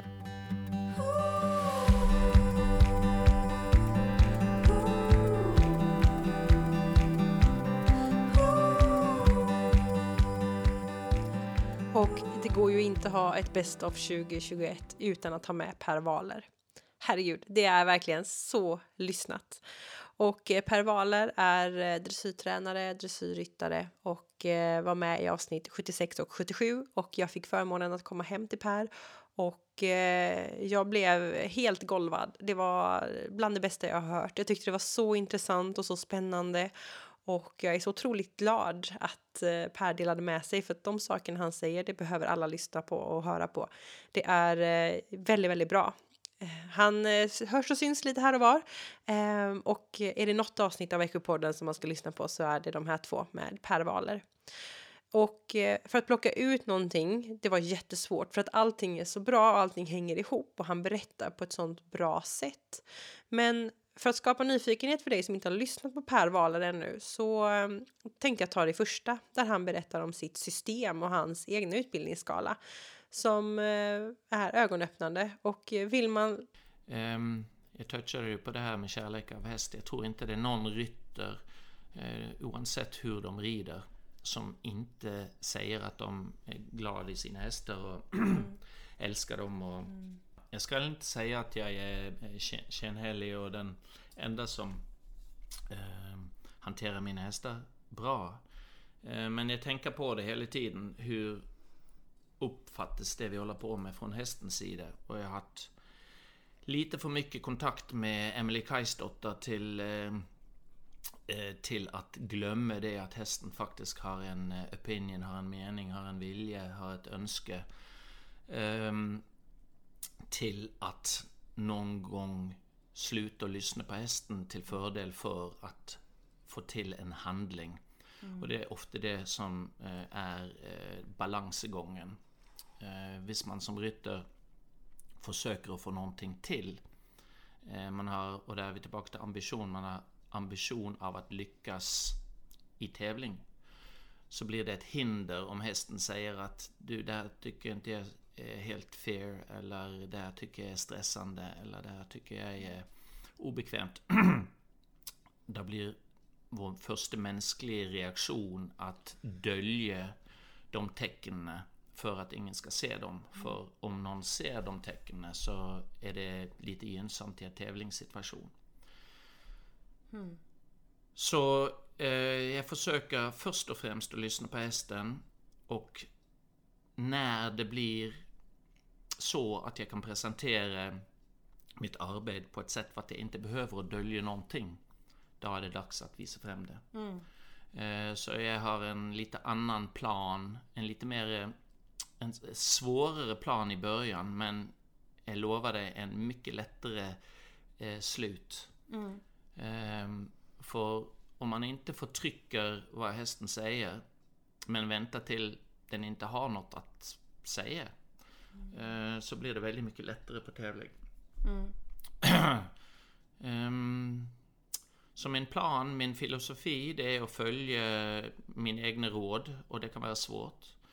Uh, men jag har en, en skala jag går efter. Alla pratar om träningsskalan mm. och den är, den är helt säkert fin. Jag har en annan träningsskala. Du kan helt säkert placera den in i den klassiska träningsskalan också. Mm. Men jag har som första punkt accept. Mm. Och det är ett punkt som man inte går vidare innan man har uppnått. Och så kan man säga, vad är accept? Många tycker att en häst som går till tygen accepterar att bli ridd. Och det är inte alls nödvändigt att det är tillfälle. Accept för mig, det är en tillstånd vart du slutar att tänka på någonting som har fysisk beröring med dig. Mm. Så om du har bekväma skor och slutar att tänka på att du har skor på benen, då har du mm. accepterat dina skor. Eh, om du har något som ger dig gnagsår så går du att tänka på det hela tiden. Ja, då har du svårt att acceptera att ha dem på. Om inte det är de röda skorna med stiletthälar som är så fantastiskt sexiga på. inte det att jag har dem på, alltså det är ja, precis. självklart att inte jag har det. Inte ens på kvällen och ingen ser på. Men i alla fall, accept är det första och det är ofravikelig. Så om jag har en elev som kommer och vill ha hjälp med övergång från eh, passage till piaff som är en av de svåraste övergångarna i dressyr och hästen inte accepterar kontakten till 100% så har den inte något för sig att pröva att snygga till de övergångarna och få det lite bättre. Mm. Eh, där säger jag du måste gå tillbaka till acceptstadie. Mm. Och det är stadiet när du rider in din häst. Mm. Och när du börjar eh, ditt eh, förhållande med hästen. Mm. Um, två ting som, och accept är oftast bitrelaterat, men det kan också vara relaterat till sadel som är fel. Att hästen mm. går och tänker på den och knyter sig. En sadeljord eh, som gör att den har sadeltvång. Det är omöjligt att lära en häst som har sadeltvång någonting. Mm. Eh, en häst som har fysiskt ont någonstans. Mm. Eh, så accept måste vara eh, komplett, det måste vara bra. Mm. Eh, sen nästa punkt två, det är bjudning. Utan bjudning så har vi inte så mycket framtid. Mm. Eh, jag börjar inte med bjudning innan jag har accept, för bjudning ser jag på som en tillstånd av att vara permanent beredd att gå fram. Mm. Så det, det, är inte det att man går fram, det är att vara beredd att gå fram. Så mm. en häst som står still i holt och tänker när kommer skänkeln? Mm. Den är beredd att gå fram, den tänker på det, den har sitt fokus på fram. Det är väl aldrig en häst som ridit med handen och har sitt fokus på bettet eh, ha. Den vill alltid tänka, när släpper handen så jag kan gå fram? Så det är bjudning eh, kommer från en kombination av att glömma att du har bett i munnen och att fokusera 100% på när kommer skänkeln. Och vad mindre skänkel man använder, vad mer tvingar man, fast det är fel ord för jag vill inte tvinga, men eh, hästen måste fokusera på en liten skänkel. Det kan gå till det punkten att den börjar gissa och då måste man kanske justera och använda lite mer skänkel. Men i alla fall bjudning, eh, punkt nummer två. Bjudning utan accept har du ingenting. Mm. Sen kommer svängebalans och horisontal balans.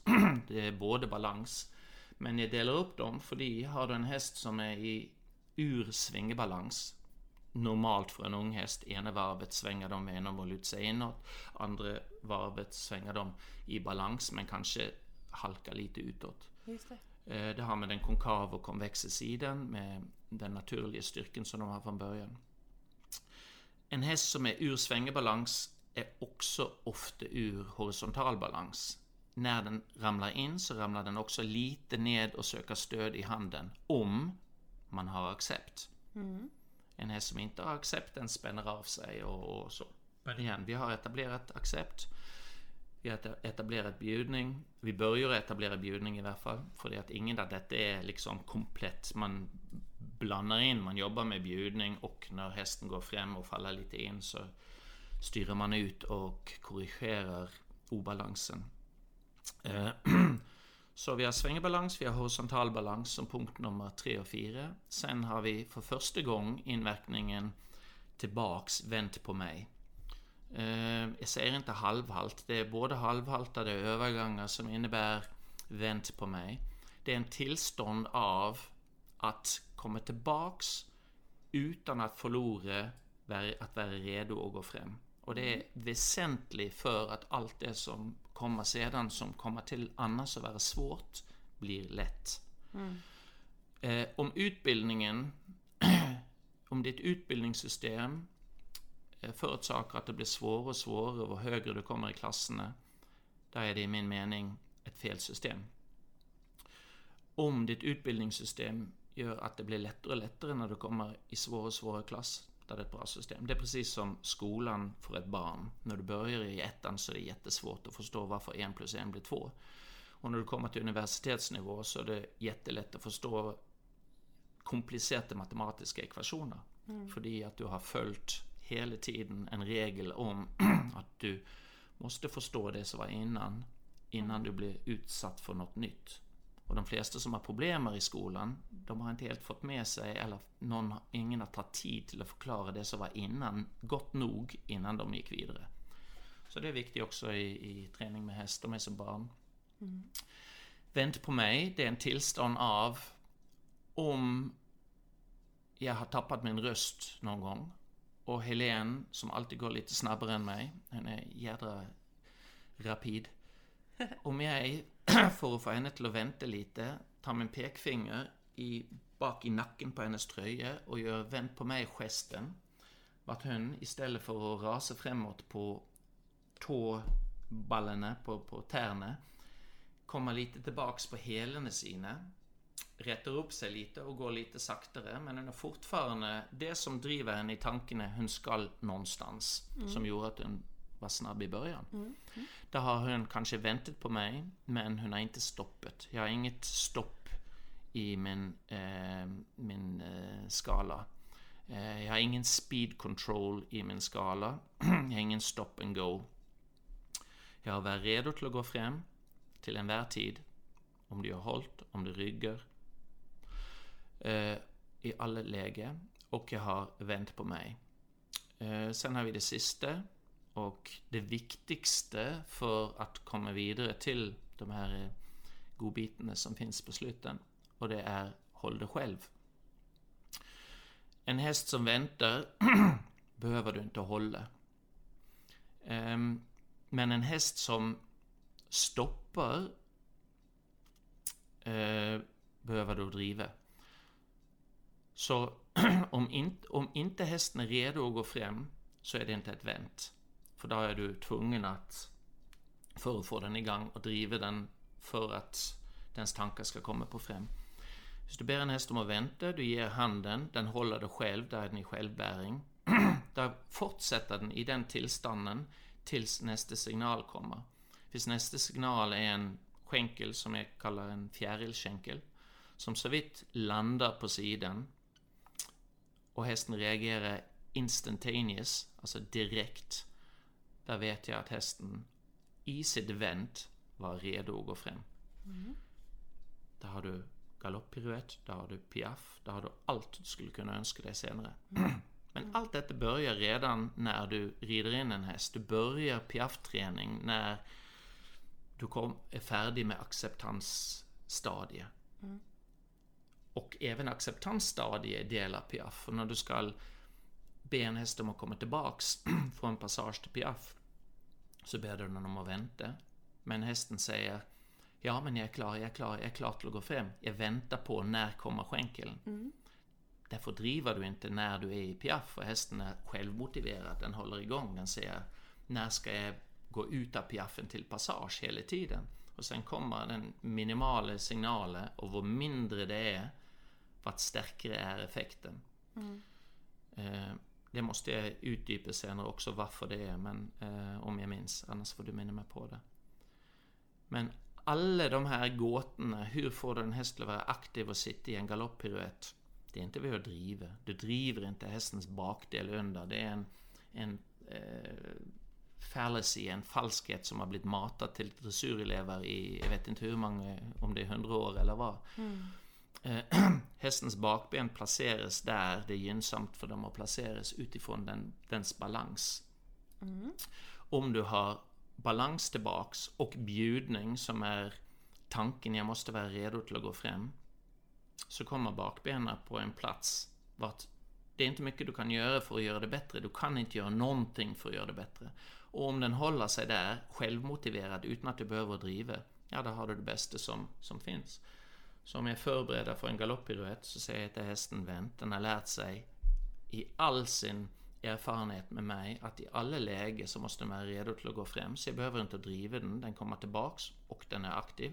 På grund av aktiviteten så foldar den sina, böjer den sina vinklar i bakbensleden, vilket gör att den sitter. Sen kommer svänghjälparen som är följ mig. Det börjar med en ledande tygel på en ung häst, men när det kommer till en, ja, vart man behöver piruetter, en Sankt Georg, så är det en minimal hint av följ mig in i sväng. Och hästen börjar sin piruett. Där fortsätter jag inte att säga sving, sving, sving till piruetten är färdig. Jag fortsätter inte att säga håller samlingen eller vänt. Jag kan ge handen, jag kan ta skänkeln av, jag kan sitta där och njuta av tills jag vill avsluta piruetten och då kommer nästa fråga. Är du redo att gå fram ur piruetten? Ja, hästen går ur piruetten.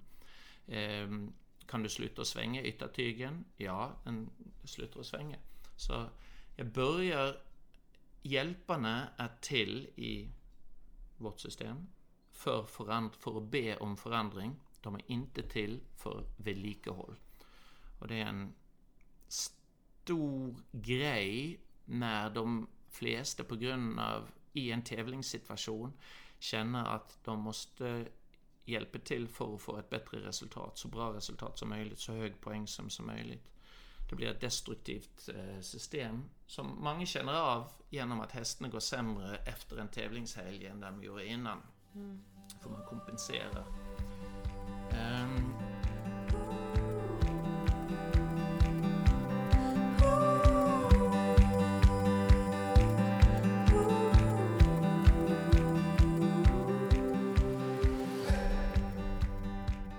Ja, alltså jag blir alltid helt eh, mållös när jag lyssnar på Per. Jag tycker det är så intressant och så viktigt. Så har du inte lyssnat på de avsnitten, gör det. Eh, och med det så får jag faktiskt ta och avsluta 2021. Det har varit ett fantastiskt år. Jag har träffat eh, jätteintressanta gäster. Jag har träffat eh, spännande hästmänniskor eh, av en stor bredd. Alltifrån ja, ryttare, riddare, massa konstiga grejer till jätteduktiga terapeuter eller proffs på sin sak och allt är möjligt med att jag får driva den här podden. Och där vill jag tacka dig som lyssnar som tar dig tid och varje vecka lyssnar på de avsnitten som jag knåpar ihop hemifrån. Eh, jag uppskattar jättemycket. Jag gör verkligen, verkligen det. Så jag önskar dig en fantastisk jul, en fantastisk nyår och att nästa år blir fyllt med nya gäster, nya poddavsnitt och eh, ny kunskap för dig att hämta här i Equipodden. Men innan det blir tyst i lurarna för idag så ska vi få lyssna på Johanna Åkerberg som sponsrar det här avsnittet. Hon ska berätta om rehab och vad en terapeut kan hjälpa till när det kommer till rehab. Så jag lämnar över till Johanna Åkerberg.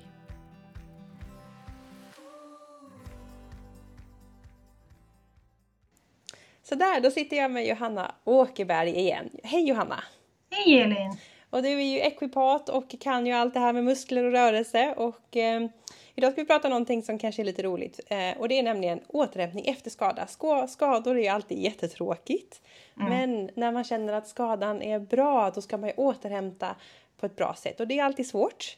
Men det är, svårt. Eh, det är någonting som du kan väldigt bra så att, eh, idag ska vi prata lite grann om det. Ja men precis. För det här med rehabilitering det är ju det, är det roligaste jag håller på med. man, får, man får göra en plan, man får lägga ett pussel och, så att det passar hästen. Mm. Och för veterinären ställer en diagnos och mm. ger liksom en ganska basic plan hur man ska eh, ta sig vidare efter skadan. Mm.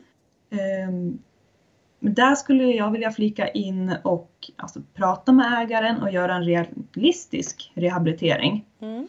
För vissa har ju längre att åka till stallet. Har man kanske tre mil enkel resa. Yeah.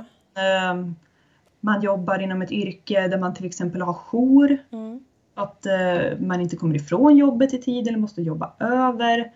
Då kanske det inte är optimalt om veterinären har ordinerat promenad fyra mm. gånger om dagen. För det, alltså alla har inte tid med det. Mm. Och uh, ja, men lika om hästen uh, inte kan stå på box. Mm blir för stressad eller sliter sig ur boxen. Ja, precis. Eh, och vissa klarar inte ens av att alltså, gå en promenad när de har för mycket energi. Mm. Nej, eh, att de ja, rymmer eller blir farliga. Ja. Ehm, så det tycker jag är kul att bolla liksom. Okej, okay, men hur, hur gör vi det bästa utifrån er situation? Hur ser det ut i ditt stall? Mm. Hur mycket tid har du? Vad har din häst liksom för personlighet? Mm. Ehm, kan den stå i en sjukhage eller blir den bara stressad och vill ut till kompisarna? Mm. Är det bättre att den står på box i sådana fall? Och mm. ja, sådana saker. Mm. Um, och efter en skada så måste ju ägaren också ha tålamod. Mm. Stressa inte fram det här. För det, mm. tar, det tar lång tid att läka. Det är mm. jättetråkigt. Uh, men man måste ge hästen den här tiden. Man får försöka se några ljusa sidor. Man får ju bonda med sin häst. Man får ja, mysa, ta det lugnt i stallet. Mm. Uh, man kanske hittar inspiration till ny träning. Ja precis, testa någonting annat. Ja men precis. Många börjar ju lite med klicketräning och sånt där ja, under viloperioder. Um, så nästa steg är ju att trappa upp träningen sakta och vara uppmärksam på hästen att blossar skadan upp igen eller hästen ser ofräsch ut så då backar vi ett steg. Mm. Mm. För att sedan kunna gå vidare. Mm. Mm. Jättebra så, tankar. Ja. Så det är min, mina tankar kring rehabilitering. Mm. Jätteviktigt och det är ju väldigt, väldigt svårt. Mm. Eh, och det är som ni säger, oftast kanske man får ett program av veterinären som kanske sträcker sig x antal veckor och sen då? Eh, ja, då precis. kanske man inte bara kan eh, gasa upp igen. Eh, Nej, svårt eh, för vanlig lekman eh, och jätte, jätteviktigt. Och ja. Om man står med en häst som kanske haft en skada och man har påbörjat någon slags rehabfas då kan man ju kontakta dig för att få lite hjälp, eller hur? Ja, men det kan man göra. Jag tycker, man ska inte vara rädd att ta hjälp. Mm. Utan alltså fråga. Mm, precis. Och hur gör man för att komma i kontakt med dig? Eh, då går du antingen in på min eh, hemsida equipatakerberg.com mm. och kontaktar mig via telefon eller mejl. Mm. Eh, eller går in på min Facebook-sida Equipat Åkerberg mm. eller min Instagram Johanna Akerberg EQ. Just det. Perfekt, och då får man lite hjälp med rehab. Precis. Ja, härligt, men tack så jättemycket Hanna för att du ville vara med och dela med dig av lite tankar kring rehab. Ja, men tack för att jag fick vara med.